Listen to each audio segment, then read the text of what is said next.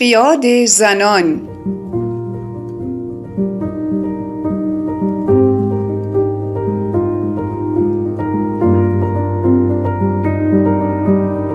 اثر جان استوارت میل.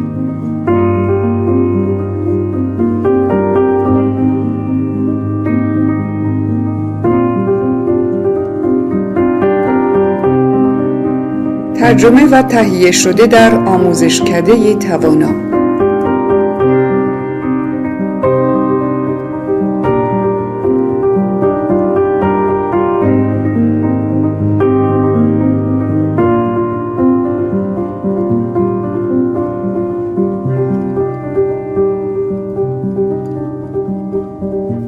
ویژگی خاص دنیای مدرن چیست؟ یعنی چه خصوصیاتی نهادهای مدرن، نظریات اجتماعی مدرن و خود زندگی مدرن را از اعثار گذشته متفاوت می کند؟ پاسخ این است که انسانها دیگر برای جایگاهشان به دنیا نمی آیند و بیرحمانه با زنجیری به جایگاهی که در آن به دنیا آمده اند محدود و گرفتار نیستند بلکه آزادند تا از توانایی های خود و فرصت های مناسب برای دستیابی به تمام آنچه آرزویش را دارند استفاده کنند.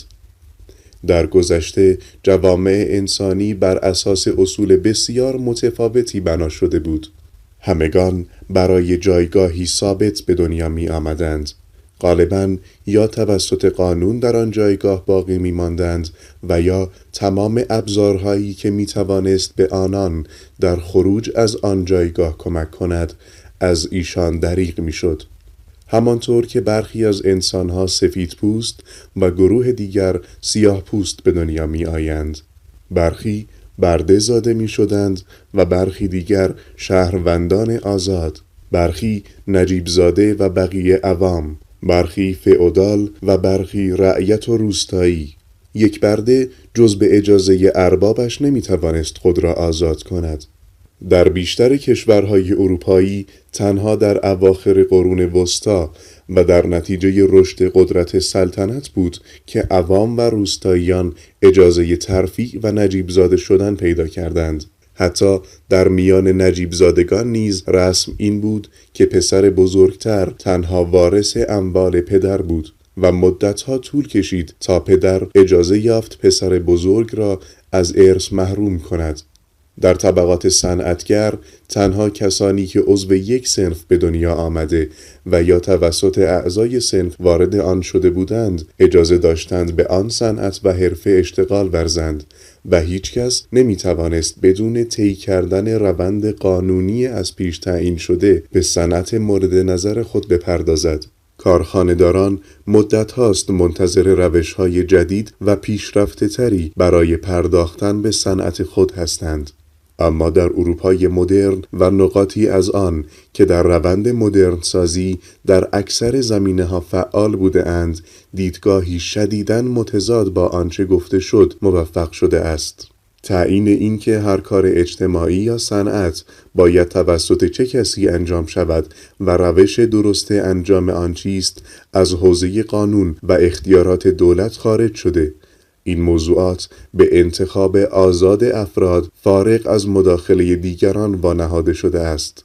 حتی قوانینی که کارآموزی صنعتگران را الزامی می کرد در این کشورها لغو شده اند و این تضمین کافی بوده که در تمامی کارهایی که نیاز به کارآموزی دارند خود این نیاز برای الزام آن کافی است. نظریه قدیمی این بود که کمترین حد ممکن از امور باید به اختیار افراد گذاشته شود و خردی برتر باید هر آنچه را لازم است فرد به صورت عملی انجام دهد برای وی مشخص کند و اگر تشخیص این امور بر عهده خود فرد گذاشته شود مطمئنا به خطا خواهد رفت.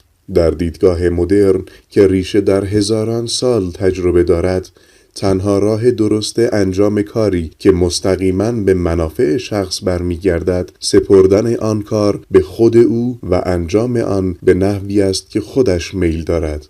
در این دیدگاه هر گونه دخالت و کنترل افراد از سوی مقامات به تباهی خواهد انجامید. مگر در مواردی که برای محافظت از حقوق دیگران باشد.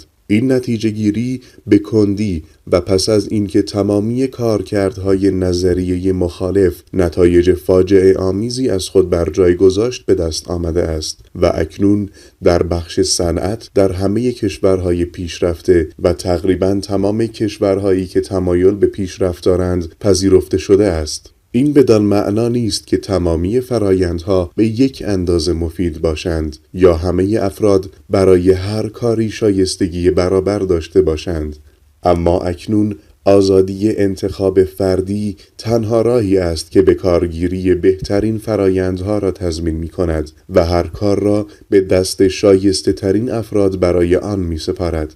از دید هیچ کس تصویب قانونی که بر طبق آن تنها افرادی که بازویی قوی دارند بتوانند آهنگر شوند ضرورتی ندارد. آزادی و رقابت برای تضمین اینکه آهنگران مردانی قوی پنجه باشند کفایت می کند زیرا افراد ضعیفتر می توانند در مشاغلی که برایشان مناسبتر است درآمد بیشتری داشته باشند. با تایید این نظریه حس می شود که مقامات با دخالت پیشگیرانه بر اساس یک پیشفرز کلی مثلا اینکه برخی افراد شایستگی انجام برخی کارها را ندارند پا از گلیم خود فراتر می نهد. اکنون به طور کلی پذیرفته و تایید می شود که چنین پیشورزهایی اگر وجود داشته باشند مسون از خطا نیستند حتی اگر در اکثریت موارد صدق بکنند که عموما این گونه نیست باز هم مواردی استثنایی و اقلیتی وجود خواهد داشت که چنین قاعده‌ای درباره آنان صادق نیست.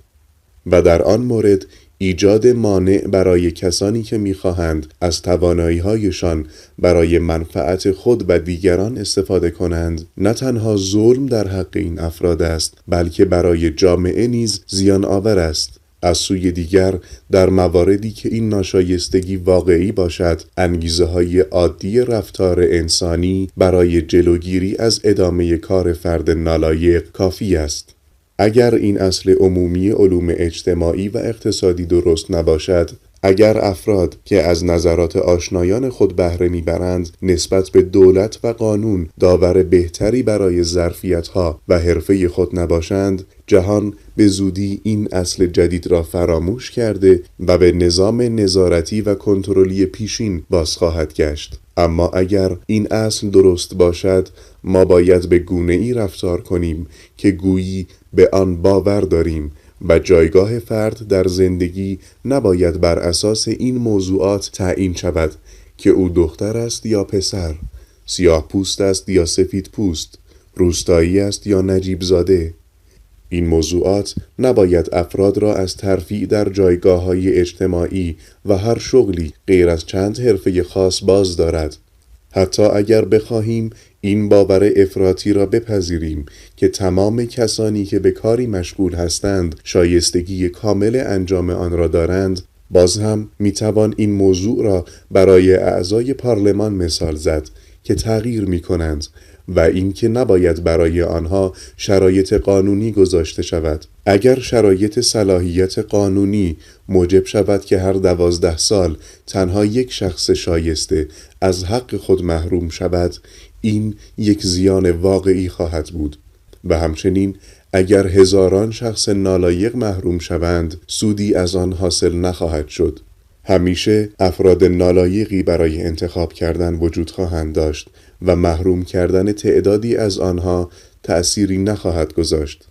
در تمامی امور دشوار حتی با کمترین محدودیت انتخاب تعداد افراد شایسته همیشه کمتر از حد نیاز است و هر گونه محدودیت در زمینه انتخاب جامعه را از برخی فرصتها برای استفاده از افراد شایسته محروم می کند بدون اینکه از جامعه در برابر افراد نالایق محافظت کند اینک در کشورهای پیشرفته تر غیر از محدودیت های زنان تنها یک مورد وجود دارد که قانون و نهادها برای افراد جایگاهی مادرزاد قائل می شوند و به آنها در تمام عمرشان اجازه رقابت در برخی امور را نمی دهند. تنها مورد استثنا در این زمینه سلطنت است.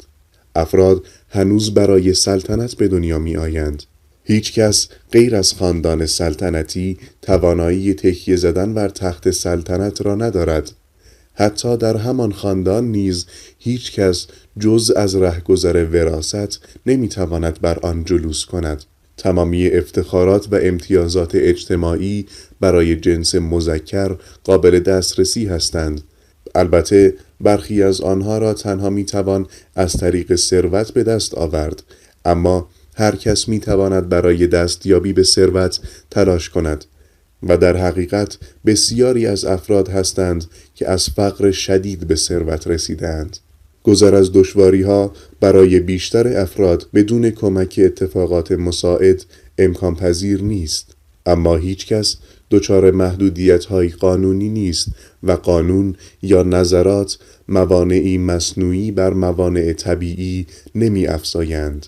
همانطور که گفتم سلطنت تنها یک استثناء است اما موردی است که همگان به استثنا بودن آن باور دارند و در دنیای مدرن امری خلاف قاعده محسوب می شود که کاملا با رسوم و اصول آن در تضاد است و با توجه به مصالح خاص و خارق‌العاده‌ای توجیه می شود که افراد و ملتها در تعیین آن تفاوت نظر دارند.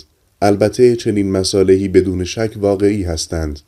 اما در این مورد خاص که به دلایلی مهم یک کار کرد یا شغل اجتماعی در سطوحی بسیار بالا به جای رقابت به صورت مادرزادی تعیین می شود تمام ملل آزاد تلاش می کنند به اصلی که در واقع آن را قبول ندارند وفادار بمانند زیرا آنها این کار کرده مهم را به وسیله شرایطی خاص محدود می کنند تا فردی که آن را بر عهده دارد نتواند علیه وزیر مسئولی که در واقع وظایف مهمی بر عهده دارد و جایگاه خود را از طریق رقابتی که تمام افراد جنس مذکر می توانند در آن شرکت کنند به دست آورده است از قدرت سوء استفاده کند.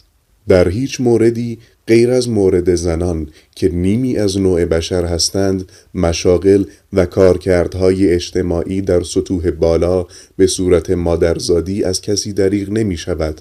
زیرا حتی محدودیت های مذهبی که امروزه تقریبا دیگر در انگلستان و اروپا وجود ندارند نیز موقت هستند و در صورتی که شخص دین خود را تغییر دهد مانع از دستیابی او به شغلی نخواهند شد. در نتیجه فرودست قرار دادن اجتماعی زنان در نهادهای مدرن اجتماعی یک واقعیت بیمانند است. یک تخلف محض و توجیه ناپذیر از آنچه قانون بنیادین این نهاد محسوب می شود میراسی از تفکر و آینی قدیمی که آثار تلخ آن به همه جا رسیده اما به خاطر یک منفعت جهانی حفظ قدرت مردان همچنان حفظ می شود انگار که یک معبد سنگی وسیع و بسیار عظیم متعلق به جوپیتر خدای یونانی جایگاه کلیسای پال قدیس را اشغال کرده باشد و روزانه در آن عبادت شود و مردم تنها برای روزه و جشن به کلیساهای مسیحی اطراف آن روند. تضاد درونی این بیعدالتی اجتماعی و واقعیات همراه آن این اختلاف شدید بین ذات این بیعدالتی و جنبش پیرویی که موجب غرور دنیای مدرن است همان جنبشی که توانسته همه دیگر اموری را که دارای چنین خصوصیات کهنی بودهاند با موفقیت کنار بزند. طبیعتا باید تأمل جدی هر ناظر با وجدان را برانگیزد و هر پژوهنده رفتار انسانها را به اندیشه وادارد.